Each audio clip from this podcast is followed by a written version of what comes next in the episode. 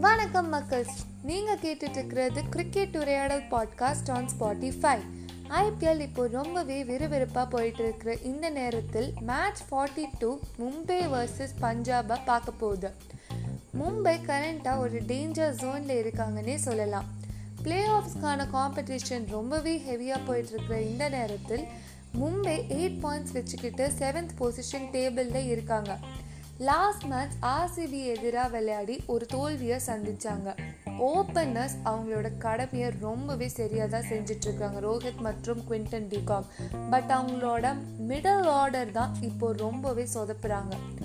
மும்பை ஃபேன்ஸ்க்கு கண்டிப்பாக அவங்களோட பிக்கியஸான ஸ்கை கைரன் போலாட் ஹார்திக் பாண்டியாவோட பர்ஃபார்மன்ஸை பெருசாகவே எதிர்பார்ப்பாங்கன்னே சொல்லலாம்.